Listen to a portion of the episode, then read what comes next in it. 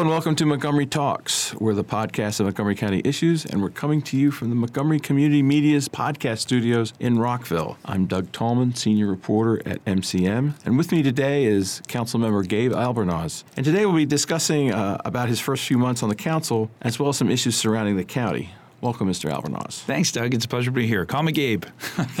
Pardon me, I'm going to jump around a little bit. Yes, please. Um, but I'd like to ask you uh, about your background before becoming a councilman. But the news has an item uh, today that I think we ought to talk about. Mm-hmm. So, as we speak, it appears there's a deal to avert a government shutdown. Uh, lawmakers are hoping President Trump signs the legislation. That has to be welcome news in Montgomery County. Oh, yes. We held a Health and Human Service Committee session three weeks ago during the heart of the shutdown, and we just learned about the unbelievable challenges, not just facing our federal workers, which were profound, and the fact that tens of thousands of county residents are one or two paychecks away from really being in financial crisis, but also the tens of thousands of people that receive federal services in the county and the agencies tasked with providing those services and writing those checks uh, had not been writing them. And so a lot of services were going by the wayside. And we heard from numerous nonprofit organizations that they themselves were just one or two months away from being in true crisis as well. So it is welcome news. Um, I'm, I'm happy to hear that we're moving in a positive direction because we could not have sustained uh, another shutdown. Of course, we won't know until I guess Friday afternoon whether mm-hmm. there will be another shutdown. Right. But uh, so far, so good. So far, so good. So let's let's hope cooler heads prevail and that we continue in the right direction because it would really just be awful if we had to go and take yet another step back and go through another shutdown. Have you done any follow up with those agencies to find out what's happened since your meeting? We have. So there are Manna Foods in particular. I mean, one of the great byproducts of what did occur was, as is often the case in our community, because we have such an outstanding community, many people stepped forward to assist and help. And so there were a lot of residents exposed to nonprofits and also had their eyes open to some of the needs we have right here in our own backyard. And so organizations did see a spike in their giving and the hope is is that the people that invested in this really important and great work will continue to invest and continue to partner and align and volunteer for our local nonprofit organizations. Okay. So let's step back and find out more about you. Uh, so you rose to the ranks of the county uh, rec department to become its director. Mm-hmm. Um, you live in Kensington now, but you lived around the county. Correct. Yes, I grew up uh, living in Gaithersburg, Silver Spring, but spent most of my youth in Bethesda. Okay. You're elected in November, one of only a handful of candidates to earn Ike Leggett's endorsement. Yes, that's right. You attended Montgomery County schools? I did. I graduated from Whitman in 1994. Okay. And you have degrees from the University of Maryland and Johns Hopkins. Correct. Yep. Got my undergraduate from Maryland and my MBA from Johns Hopkins. Okay. Well, since you're Terp, I have one question for you. Absolutely. How deep is your hatred for Duke University? Oh, it's deep. It's deep. And I, will be honest, I still haven't fully gotten adjusted to the Big Ten. I, I miss the old rivalries. And when we played UVA uh, earlier this year, my wife went to UVA. And so we've had a healthy rivalry in our house for, for a number of years. But I miss, I miss those games. And while I appreciate being in the Big Ten, it just doesn't feel quite the same. Did you ever light a sofa on fire on I did not. campus? I was in a fraternity, but fortunately, I did not participate in anything quite like that. Okay, all right. So, how has growing up in Montgomery County shaped um, you as a community leader? You know, that's a good question, Doug. I think it wasn't until I got to college and when I did a study abroad program in Mexico City, working with homeless and runaway youth, that I really fully appreciated all the incredible resources and the world class education that I received here. Didn't fully appreciate the bubble that I lived in. And it wasn't until I left this area that I saw what true injustice is and the effects of, of, extreme poverty have on, on communities. And growing up here was such a special place. Um, all my best friends today are my friends from high school. I rode my bike everywhere and would grew up to a large extent in Glen Echo, uh, and so would head down to the C&O Canal, and it was a really fantastic life growing up. And in my elementary school, we had a lot of international students, and so I had friends from Venezuela, Zaire, Ghana, uh, Ecuador, uh, you name it, uh, from around the world, Poland, and so it exposed me to the world around us in a variety of ways, and it was just it was just a great place to grow up, and I'm, I'm so happy to be raising my family here now. Uh, we have four kids under 10, 10, 8, 5, and 2, and uh, we've got our hands full for sure. Thank God for coffee, but we're having a lot of fun, and we live three doors away from my mother and father in law, and my folks still live in the house I grew up in, just a couple miles from us. So we've I've had a lot of blessings in my life, and a lot of them stem from having grown up in this great community. And you're the son of immigrant parents, correct? Yeah, my dad is from Ecuador and my mom is from Chile, and they both attended Montgomery College and actually ended up graduating from Montgomery County Public Schools. My dad from Springbrook and my mom from Northwood. So, how did that affect um, your growing up, being this first generation American? Or so it, it was very important. My parents uh, were quite progressive for their time in that they spoke exclusively to me in Spanish as I was growing up. And we lived in a multi generational house, and my grandparents lived with us. They were from Chile. And so I actually spoke Spanish before I spoke English. And it wasn't until River Road Daycare Unitarian Church where I, I started picking up English, and then obviously through kindergarten. And uh, that was very important to me. And it, and it also helped me appreciate the challenges that that my families overcame in coming to the United States. They came for very different reasons. My dad's dad was a diplomat, he was the Minister of Education for the Organization of American States. And my mom's dad came with the classic American story of, of very little in the way of savings, but lived here for a couple of years, saved up money, started a business, and, and then brought my mom and my grandmother over. So I, have been exposed to that, uh, and that lens has been important and very formidable in my life. I would assume that the county recreation department prepared you for just county government in general. It did. You know, so I worked for the nonprofit sector prior to working at recreation and I was the deputy director of the Latin American Youth Center and had just opened up their offices in Maryland and I was uh, helping to manage a staff of about 18, mil- uh, 18 people, budget of about 2 million, and then I went from that to managing a staff of almost 3,000 with an operating budget of almost 30 million. But the hardest transition, Doug, was not going from managing a small organization to a large organization. It was learning government. It was learning bureaucracy. It was learning how to be effective and be able to accomplish your objectives in a way that was sustainable and during some very challenging fiscal difficult times in the county. We got thrown right into the deep end. I had a almost 24% operating budget cut within my first year of assuming the directorship, and that taught me a lot. It, it toughened me up, frankly, but also made me well aware of just how important our services are to our county residents.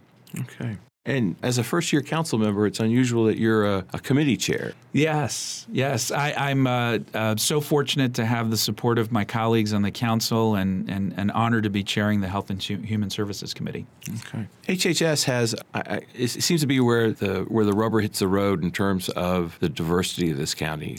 Uh, yeah. So many services for mm-hmm. um, our diverse population come through your committee or yes. it has to be weighed by your committee. Can you talk about that? Well, I'm so happy you framed it that way because you're absolutely right. So, the county is a microcosm of the rest of the country. We are urban, suburban, and rural. We have extreme wealth and we have extreme poverty. And just like the rest of the country, our middle class is, is shrinking, unfortunately, and struggling. Uh, and as we saw through the shutdown, it was alarming to see how many thousands of people are just one or two paychecks away from being in real financial crisis. So, and the other interesting aspects of the county is our fastest growing demographic is our older adult population. Currently, 9% of our population is over the age of 65. That will balloon to over 20% over the next 16 years. And our Department of Health and Human Services provides critical services to our vulnerable populations across the board. And as we see the growing need in our community and our county, it's it's a committee and, and a department that is going to play an even more important role moving forward to strengthen our social safety net,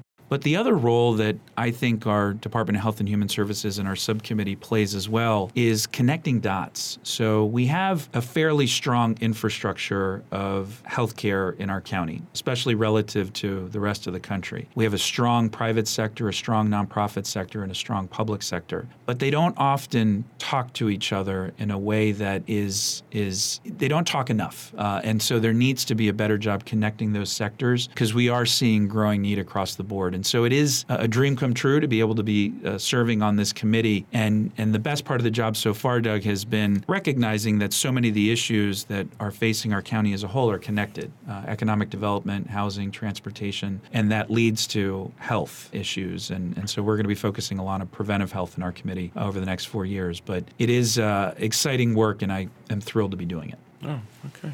Okay, thank you. On another front, in terms of the county, there was, you recently decided on the spending affordability number. You, Sidney Katz, and um, Nancy Navarro. Nancy Navarro formed a minority in saying that you ought to rein in a little spending here. Is this a voting block that's kind of erupt, uh, connected, or was it? It's not just happenstance that the three of you are voting this way, right? Well, I think that particular vote was um, was a little organic. Frankly, it, it sort of evolved after the committee session. I think Councilmember Friedson raised some important and good points uh, regarding his concerns and and how those numbers were derived. And I think where I came from and and, and the context that I provided in in deciding in the way I voted on that specific issue was having lived through the county's fiscal crisis. And you know, they're they're the county because in large part of the economic downturn, but also in part because we just had had grown so fast, so quickly in a way that wasn't really sustainable. And I remember opening a recreation center or having one completed through its construction, but then not being able to open it for almost an entire year because we didn't have the operating budget dollars to be able to mm-hmm. open it. And I also know the CIP as a whole is is very challenged because it is, it is now the debt service the county is paying. If it were a county agency, it would be the third largest county agency, and so that's not sustainable. And understandably, there's a lot of needs and interests, particularly in our education space. And I just was concerned that if we projected numbers that that were too rosy, that we would make commitments that we wouldn't be able to honor. And I had gone through that and lived through the experience of what it feels like to then have to explain to a community, yes, this building is has been constructed, but we can't open it for a year, folks. So so that was uh, where I came down. And the other aspect for me was this can be revisited in two years. And in that particular discussion, there was little disagreement over the operating budget and the projections over the next two years. It was the out years where there was some difference of opinion. And so we can revisit this in two years and can adjust up, but I prefer to adjust up as opposed to adjusting down. Okay. Do you see the three of you uh, joining together on other policy issues? I'm not sure. I think that all of us are, all nine of us are really getting to know each other. And I have a tremendous amount of respect for all eight of my colleagues. I obviously knew the incumbent members both as friends and through various circles, but in my role as the director of the Recreation Department, and had known uh, Andrew and Will and Evan prior to us running, but really got to know them well through the campaign. And so I think that there are there's great alignment on a number of issues and a recognition that we have to focus on things like economic development if we're going to get out of the rut that we're in right now. And I think there's a, a general understanding. So more often than not, my colleagues and I will probably agree on issues, and on different issues there may be blocks that form, but but they're not so obvious to me right now. Okay. Well, I think now's a good time to take a break. We've been talking with Gabe Albornoz, first year county council member. I'm Doug Tallman, senior reporter at Montgomery Community Media, and this is Montgomery Talks. We'll be right back.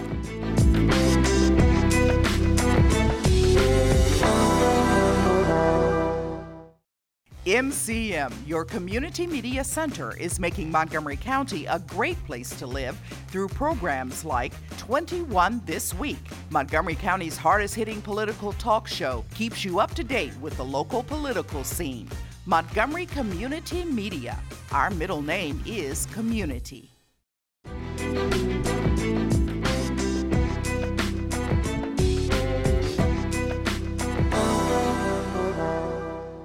And we're back.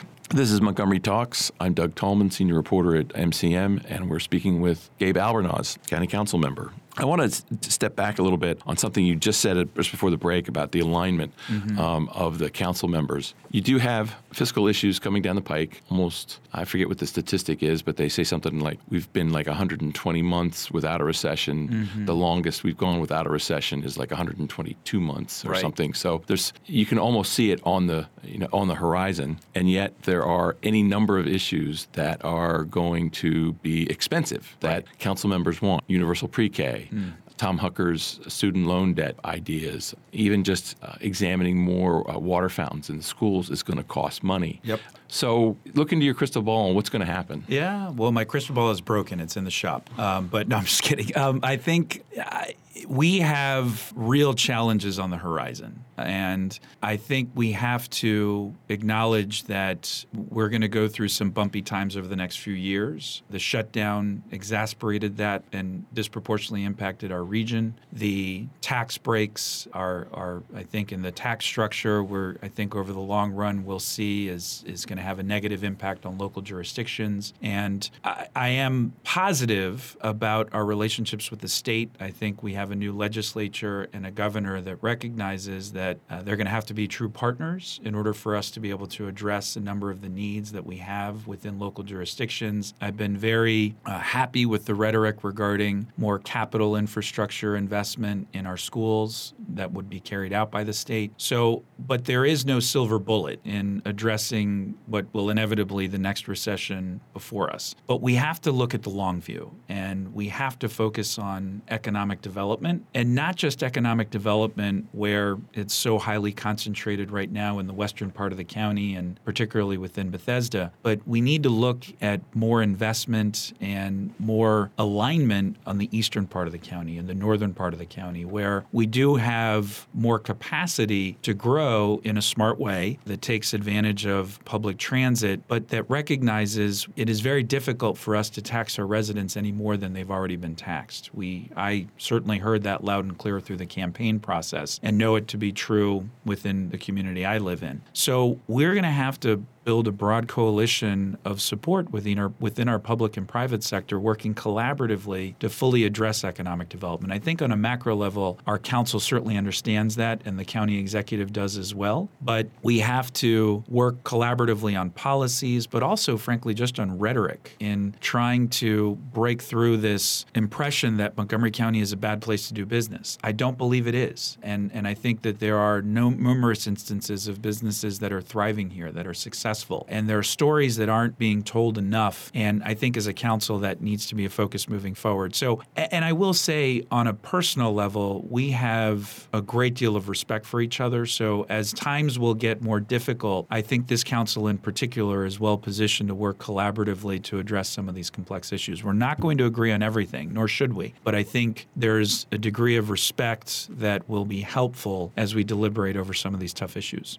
The news last week, or maybe 10 days ago, was that Amazon is thinking twice about moving to New York. Has anybody contacted Jeff Bezos and said, you know, White Flint's still here? Not to my knowledge. I had a, a, similar thought as I was reading that article, but I'll be candid, I'm not sure that how real their backing out of New York really, in fact, is. And it sounded from reading other articles like the policymakers in New York recognized the need for alignment and that there were going to be conversations there. But, but it, it brings up a good example. Uh, we, I thought, did a great job as a community coming together to pitch Amazon. And the fact that we ended up in the top 20 is, is no insignificant thing. And the reason we made that final list was because of all the tremendous assets that we have here in Montgomery County a highly educated workforce, a very strong school system, a strong network of public transit. So I think we need to better leverage those assets moving forward, but also not just focus on big prizes like Amazon, which are important, but also recognize that over 85% of our businesses in Montgomery County have fewer than 15 employees. And if we help grow those businesses and, and help them identify capital and help them to uh, hire more people and expand their business models, look at emerging industries and doubling down on those emerging industries, I think there's plenty of opportunity for us beyond just those big prizes like Amazon for us to be able to grow our economy, but by investing in our small local businesses. Okay, but what happens to White Flint, for example? Mm-hmm. I mean, a business with 15 employees is not going to take over, right? You know, the 50 acres that are sitting there and outside of Kensington, correct? Mm-hmm. Absolutely. No, that's a that's a very valid point, and there's no question that there's going to have to be a mix in looking for some of the larger businesses that are out there. So I've been pretty excited about what we're doing with cybersecurity as a community. I think we're leading the way uh, nationally and in some ways internationally, and so our biotechnology space is another emerging market. The fact that we have such a diverse workforce and that so such a high percentage of our county residents speak more than just langu- one, one language is an asset in a global market. And so I think that will help us attract more businesses. But on that particular parcel, clearly we're going to need and want to work with the Lerners and the property owners to identify other potential partners that are out there. Our, our now two year old department, or not department, but Economic Development Corporation will be an important asset. And I know that David Petr is focusing very much on opportunities like that particular parcel of land to see what we can do as a county to attract other businesses here. Okay.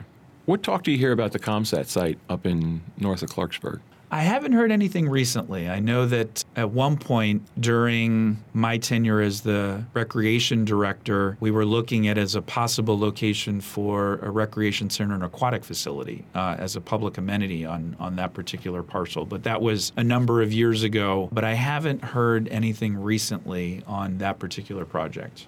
Okay. It seems like You've got White Flint to the south. You've got ComSat to the north. Absolutely. And, and the, the, Burtonsville Shopping Center to the east. It seems like we Montgomery County is it, yeah. assets, or you can well you can look at it as assets, or are they white elephants that mm-hmm. will never never be amount, never be what they should be? Right. Well, I I I think I absolutely believe they're assets. And I think part of the, you know, we have to recognize too, the economic downturn was very real and raw. And, and we're still in, although we've had significant growth over the last few years, I think now you're starting to see more interest in that level of investment. And I also think that being a global economy, there's an opportunity for us to think from an international perspective on looking at businesses internationally that may be interested in working here in Montgomery County. And so I know that there have been efforts in that space as well.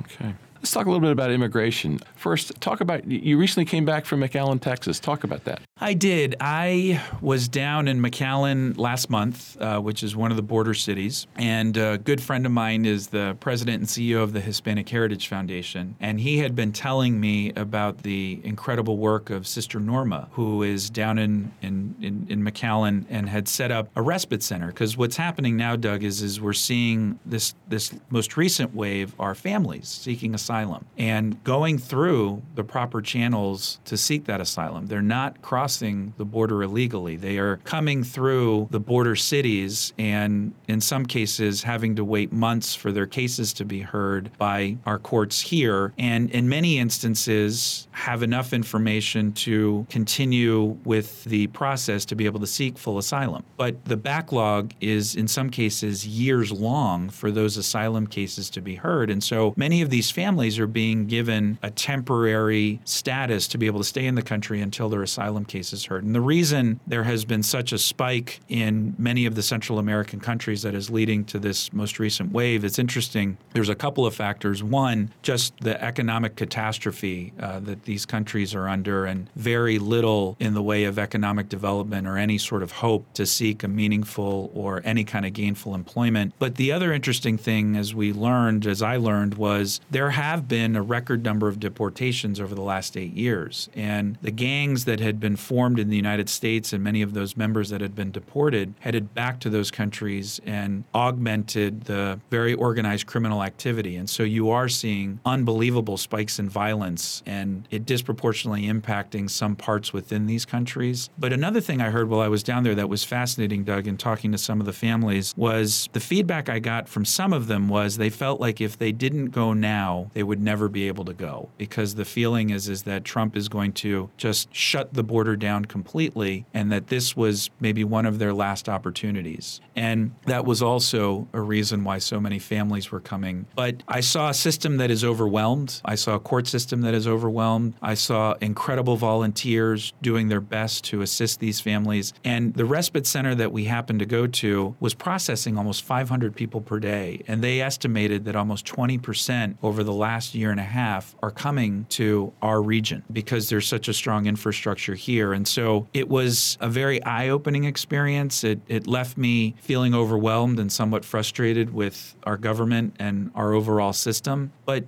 in a way, hope too, because in talking to the families and hearing more of their personal stories, what they've been able to overcome is remarkable. And I got a lot of inspiration from hearing some of those stories.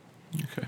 Montgomery County has its own immigration policy in terms of how the police will interact with immigrants. Do you see the that was under the old council and mm-hmm. the old county executive? I, I, haven't heard anything about there being any changes, but are there any changes in the works on that front? No changes, just that we recognize we need to continue to be a, a welcoming community in a variety of different ways. Not only do I believe is that socially the right thing to do, but we have record unemployment in the county, and so many of the immigrants that are coming over are working and they are helping helping advance our economy in a variety of ways. And so I believe the families that are coming over give a lot more than they take. And and I'm I feel fortunate that they've chosen our community as their home. And I think it's our responsibility to continue the long tradition of Montgomery County of being a wel- welcoming community. And it's in all of our best interest, both economically and socially, to ensure we have a cohesive community which leads us to talk about public safety. You're a member of the Public Safety Committee, mm-hmm. and I guess the biggest thing you guys are going to have in the next few months is going to be replacing Tom Manger. Yes, which will be difficult to do. Uh, what kind of person do you think should be in the, that role? So, Tom, I thought, did a, a really fantastic job of community engagement. I know that Tom understood the importance of prevention, as an example, within the strategy of addressing some of our gang violence and youth delinquency. And Tom would always say he felt the county as a whole should be investing more in the kinds of rep- programs that recreation was doing than, than on law enforcement over the long run. I'm hoping that we continue a collaborative approach through community partnerships. I'm hoping that we continue the best practice of transparency and ensuring that our our community can feel comfortable and confident that we've got a police force that's well trained, that's culturally diverse, that reflects the diversity of the communities we're serving, and that understands those communities in a very authentic way. So a leader that is open to partnerships and and continues the efforts to move forward with transparency, I think will be very important. Well, uh, the new chief's going to inherit a force that well had the unfortunate circumstance of the Robert White killing mm-hmm. um, in June. What kinds of changes do you think need to be made to, to the force with this new chief in, in regards to that, the police involved shootings? So, a couple of areas. One, I do think that although we have a strong foundation and institution within community based organizations and formal connections, I think we need to expand that. I think that we need to cast a wider net in ensuring all of our communities feel like they are part of the process and that they are heard. And so, creating more time and space for there to be positive interactions and interactions period with our law enforcement, both from the rank and file, the folks that are on the mm-hmm. street, all the way up through leadership. I think that that will be very important to, to forge those alliances. And I also think that we need to make sure our police department has the resources they need and the training and capacity that they need to meet the growing needs and demand of our community. The fact that our police force has not grown significantly over the last five years, we have effectively the same number of officers we don't have enough officers to pace the level of demographic, just sheer numbers changes we have in the county. We, we're, we're going to surpass 1.2 million people in this next census. And I think we need to have a, law enforcement in place that reflects the needs of our community and projects those numbers. So I think those are areas that, that we're going to be focusing on, but it will be a tall task, uh, to say the least. We're fortunate in the county to not have some of the same mistrust that is there in other communities across the country, but we have to do everything possible to stay ahead of the curve and maintain and enhance the trust that we have in our law enforcement. Will Jawando has a bill in that'll be voted on at some point, um, mm-hmm. the, the Law Enforcement Transparency and Trust Act, which would change the way incidents like Robert White shooting would be investigated. Mm-hmm. Last I heard, just about everybody on the council has co-sponsored it, so I assume it's going to pass. By making these changes, though, it kind of it seems to run counter to the, the to the narrative that. Mm-hmm there is trust in the po- police agent, right? Well, I, I, yes and no. So the the way I look at it is, I thought the county established a best practice with our state's attorney's office in that they now partner with Howard County to conduct their investigation to ensure full transparency. And by all the accounts I've heard, that has been a successful process, and I think a reasonable model that other jurisdictions can follow as well, because it's in law best interest to make sure that our community feels confident and comfortable with whatever investigation takes place. And I think shedding more light and having another degree of separation is a good and positive thing. And what I want to make sure our community understands is, is that we do have a remarkable law enforcement. We have mm-hmm.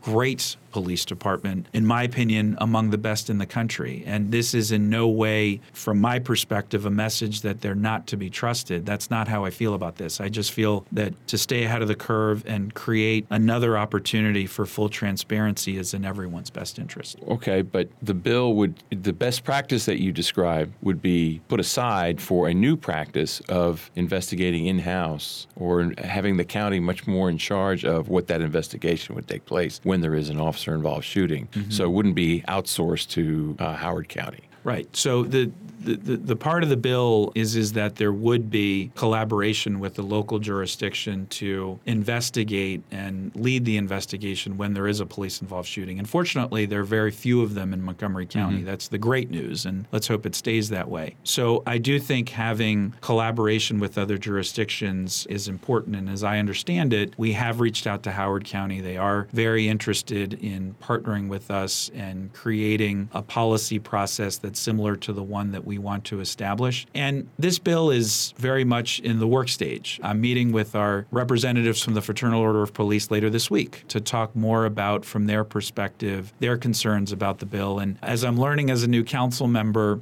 uh, we have a robust process in place so that we can ensure from when a bill is drafted to when it's actually enacted, there's ample community input. We can adjust it as necessary. But, but I do think that it's important for us as a community to stay ahead of the curve and to ensure full transparency in any police investigation. So, if you were the police chief, what would you do with the officer involved in the Robert White shooting? That's a good question, Doug. I, I don't know enough about that specific case to be able to say specifically what I would do. You saw the body camera footage, though, correct? I saw the body camera footage, but I know there were a number of elements to the investigation that, that I haven't seen or don't have access to, so I don't have the full context. So it would be inappropriate for, I think, me to comment on what I would be able to do in that specific case because I don't have all the information. I do think that our police chief moving forward, I think, will want to take that case study in particular and those lessons learned from that case and apply them to, God forbid, another case that, that happens moving forward. And I'm sure there are some lessons learned, as there are in every incident, and, and certainly even within the recreation department. We would learn from, from every situation that we encountered and applied the lessons learned moving forward. And I'm sure the next police chief will do that. Okay. Well, I think that's a good time to wrap things up. Mm-hmm. You've been listening to Montgomery Talk. I'm Doug Tallman, senior reporter at Montgomery Community Media. We've been chatting with Council Member Gabe Albornoz of the Montgomery County Council. Our engineers today have been uh, Carolyn Raskauskas and Mike Valentine. Come back next time. Thank you very much.